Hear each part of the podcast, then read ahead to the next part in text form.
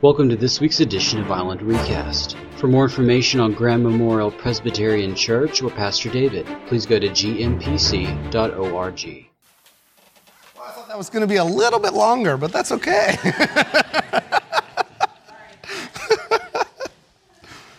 so, how about them Padres, huh? Yeah, so good. It was exciting, right? Super exciting. And I could tell that my family who lives in Los Angeles kind of shouting at the screen, How did you miss that? It was right there in your face. I hear sports fans all the time just exclaiming at referees and umpires. They get such a bad rap. They're expected to see everything and hear everything and know everything. And we, at the comfort of our living rooms with the big TVs and the DVRs where we can pause and we can go backwards and we can say, Look, he got it wrong. His eyes are closed. He's as blind as a bat. How did he miss that? And then we implement the instant replay for the umpires and the referees to go back to. And in baseball, there's this graphical interface. We get to watch the ball at sometimes 101 miles an hour. I don't know how they pick this up. Scream over the plate, and we get to see it in this beautiful grid. Our eyes are wide open, and we're like, See, how did you miss that? Are your eyes open? Open them for crying out loud. And even, even I'm guilty of that. You know, I was at a football game with our middle schoolers. A couple of our middle schoolers are playing football, and, and I want them to win. I do. I want them to win. I know it's not the end all be all, but I, I got caught up in the moment.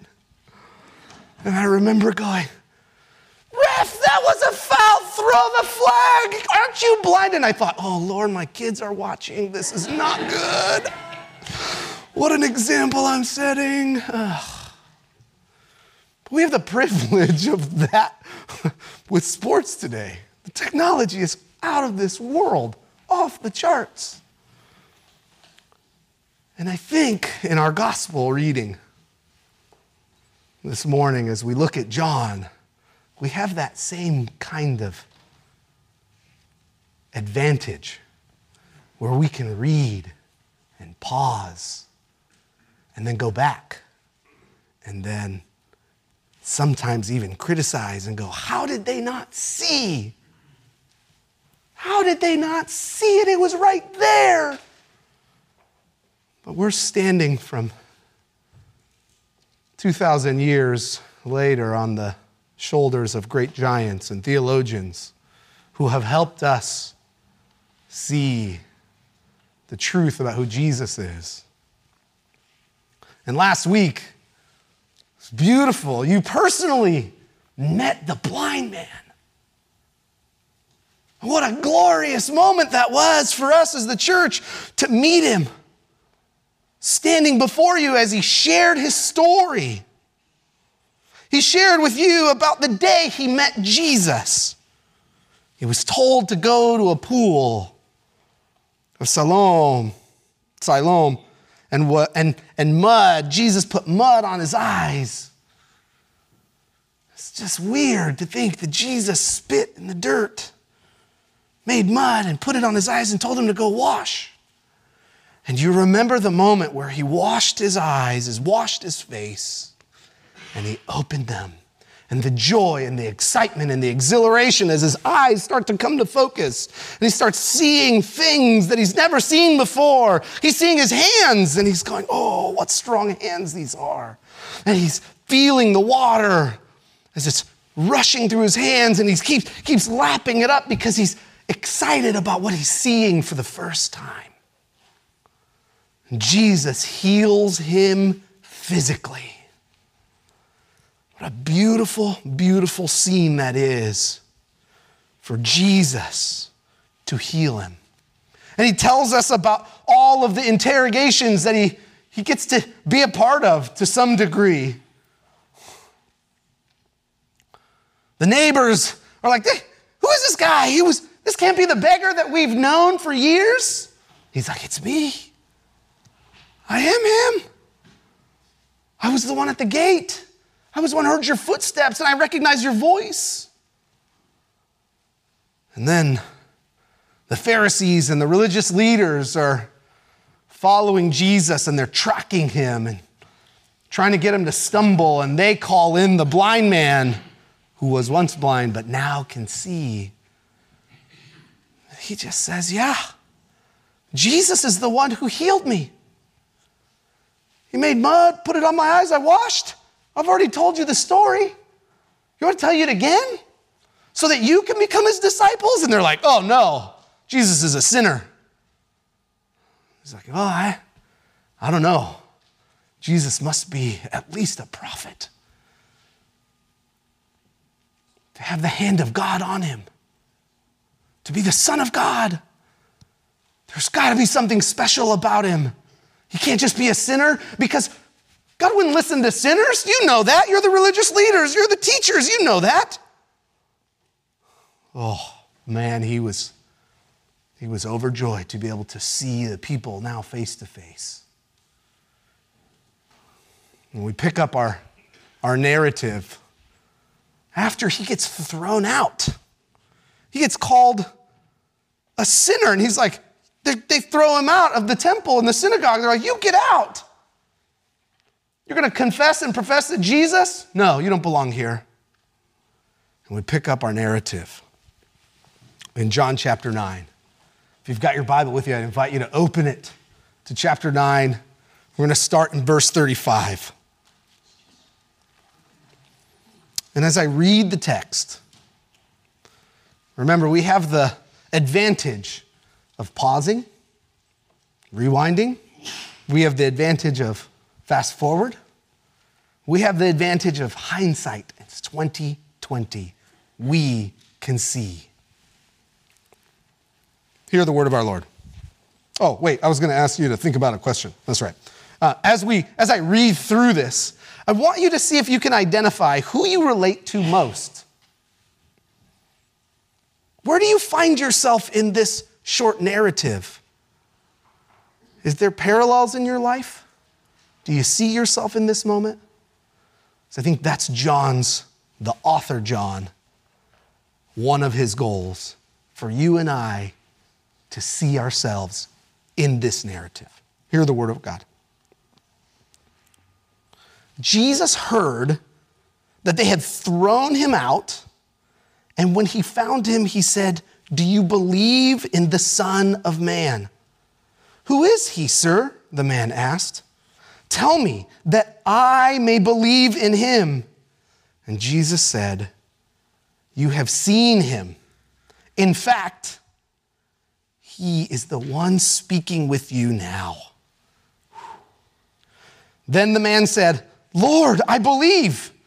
And he bowed down and worshiped Jesus. And Jesus said, For judgment I have come into this world so that the blind will see and those who see will become blind. Some Pharisees who were with him heard him say this and asked, What? Are we blind too? And Jesus said, If you were blind, you would not be guilty of sin. But now that you claim you see, your guilt remains. Do you see yourself in the narrative? Do you see yourself as any one of those characters in the narrative that John unpacks for us? As we stop and rewind, there's a couple of things that we need to be aware of. First, Jesus says to the blind man, You see me. Remember, he didn't know what Jesus looked like. Jesus told him to go wash his face, and then Jesus left. We don't have the account that says the once blind man came back and found Jesus. No. What does it tell us? Jesus found him. He had known and realized and heard that this man was outcast, was shunned from his own community, was forsaken. And Jesus wanted more than physical healing in this man's life. And the beautiful thing about Jesus wanting physical healing is that that too is available to us physical healing. And I realize I'm, I might be on thin ice here because there are so many of us in this room who are praying deeply and meaningfully for physical healing. We want it in our lives. And we want to see miracles in the world. But let me tell you, this summer I heard several miracles in this sanctuary and in the parish hall. If you had the opportunity to be a part of Island Nights, oh, what a glorious week. We ate together, we laughed together, we played together, we made crafts together. We heard from one of our missionaries story after story after story of miraculous healings, even very, very personal ones, where we're told that his own son was brought back to life. It was a miracle. He'd fallen into a tub of water head first, and they didn't know how long he was in this tub. And when they pulled him out, he wasn't breathing. And they began praying for a miracle, for physical healing. Jesus healed this little boy that he was here with us, running around the campus, playing and enjoying life to the fullest in the family of God.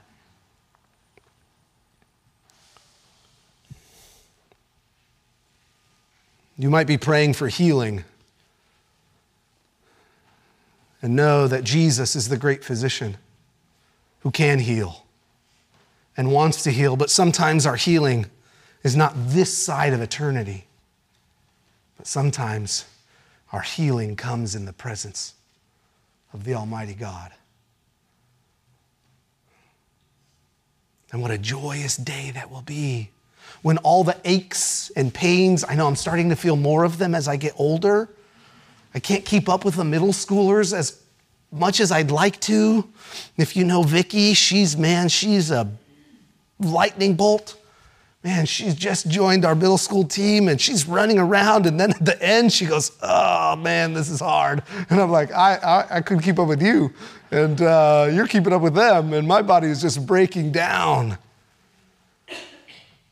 And our bodies break down as a reminder that there is sin in the world and it is not what God intended. It is not what God intended for us. That death and dying was so far from God's mind for us. That in the garden, God wanted us to be in relationship, and we were. And God still wants us to be in relationship with Him. And I want you to know that in this narrative, John is clearly telling us Jesus is the healer.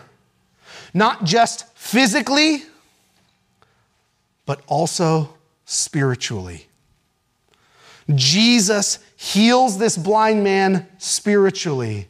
His eyes are open that he can see the good Lord Jesus face to face as Jesus says to him, You see me. Oh, what a beautiful sight for, for the once blind man to see. For the man to see the Lord and Savior face to face as that he was thrown out of the temple, and one church father or, or theologian says this he says, He was thrown out of the temple to be found by the Lord of the temple.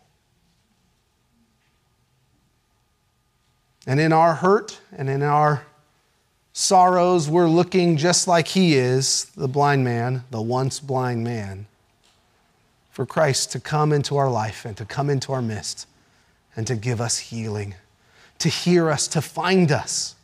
And I promise you that God is ever present, just as He was here, He is here and now present in our midst. Don't let the enemy fool you.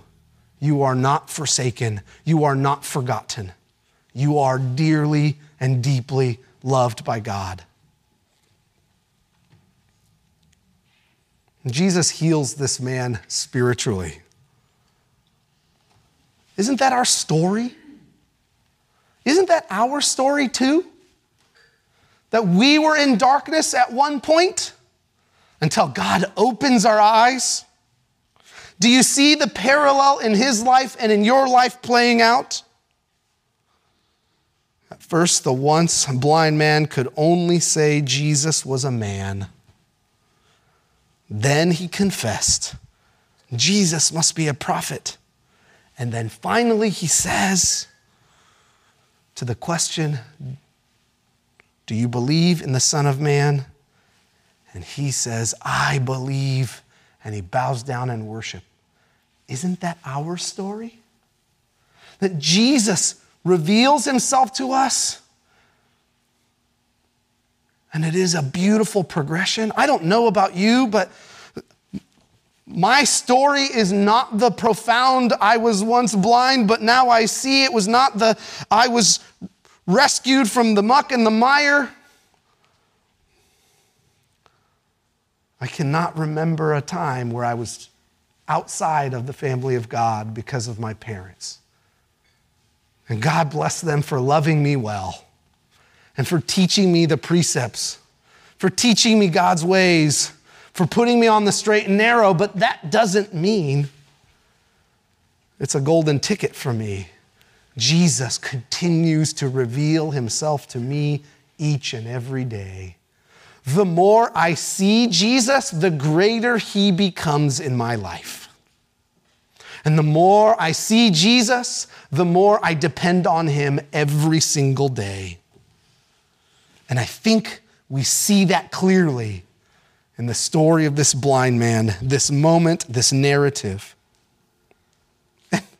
so fun to think about all of the conversations that go on about all the theologians in the world having powerful debates. Uh, wait, who opened the man's eyes? Was it God? Or, uh, I mean, is this, is this God opened his eyes or did, did the blind man choose Jesus? I mean, how did this work exactly? And all the blind man says is, I was once blind, but now I see. I'm going to let God work out that theological debate. The church has been trying to work it out for thousands of years, and we're still not settled on it yet.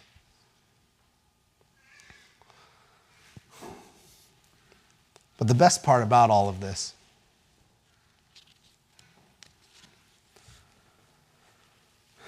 is that Jesus heals physically, and Jesus opens my eyes spiritually that I can see. Do you believe that? Because Jesus came to save those who are lost, those who are broken. He came to bind up the brokenhearted. He came to set the prisoners free. That was Jesus' mission.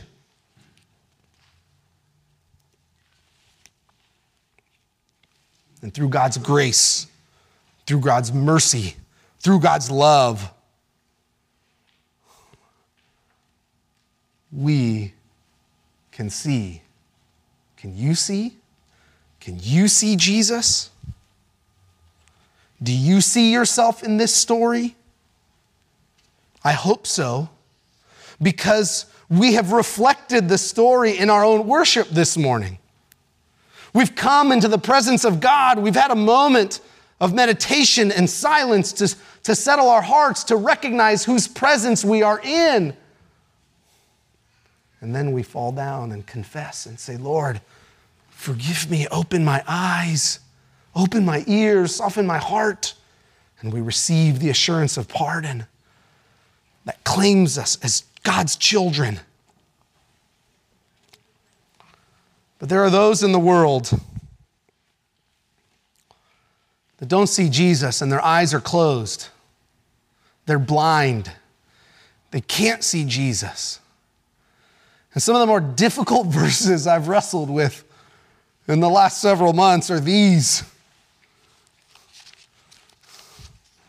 When Jesus says, For judgment I have come into this world so that the blind will see and those who will see become blind. And the Pharisees who were there with him heard him say this and asked, What? Are we blind too? And Jesus says, If you were blind, you would not be guilty of sin. But now that you claim you see, your guilt remains. Jesus sees these religious leaders. He sees them in all of their some might say pride and arrogance. Because they've studied the law, they know what they're looking for, and the one whom they're looking for is standing right in front of them, and they cannot see him.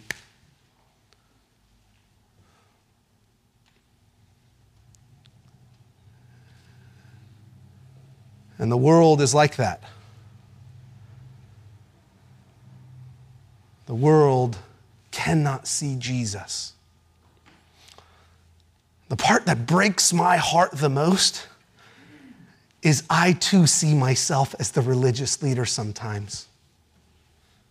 I mean, I'm the one up here preaching. I'm the one teaching. Lord, have mercy on me, a sinner. So, what makes me different? I think exactly that last statement Lord, have mercy, for I am a sinner a humble heart. God opens my eyes that I might see how beautiful Jesus is and walk with him and be healed physically and healed spiritually. And the teachers of the law couldn't see it, but Jesus sees them. And sometimes, if I'm honest, I don't see them. Sometimes I don't see them. And there are students who have run face to face with the church and have been hurt and want nothing to do with the church. And it breaks my heart because I have not lived out God's grace and mercy and love in their lives that they are drawn to Him. I have fallen short. And so I say, Lord, forgive me. And the church has much to learn about how Jesus responds to everyone, especially the blind man who's lost and outcast and excommunicated and pushed aside. He goes and he finds him. There are so many students who need to be found. There are people in your life who need to be found by Jesus. And you might be the only Jesus they see.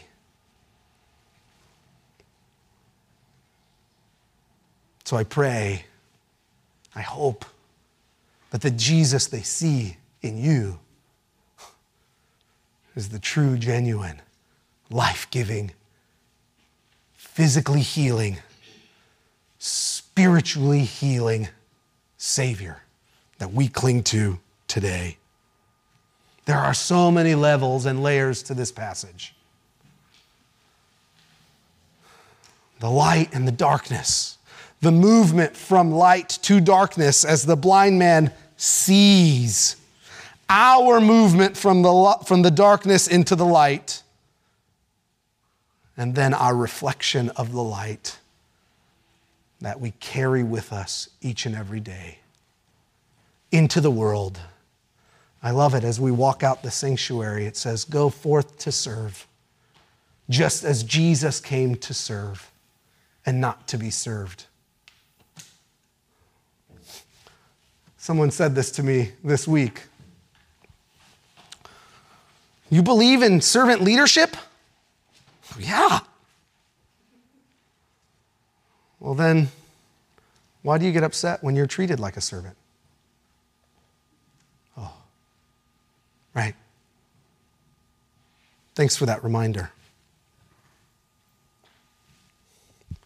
That is the life we're called into because we have been healed spiritually and we can see. Pray with me. Heavenly Father, thank you so much for opening our eyes Thank you for being a God who loves us unconditionally. Thank you for being a God who opens the eyes of the blind, who sets the captives free, who loves and loves and loves and loves. Thank you for listening to Island Recast. For more information, please go to gmpc.org.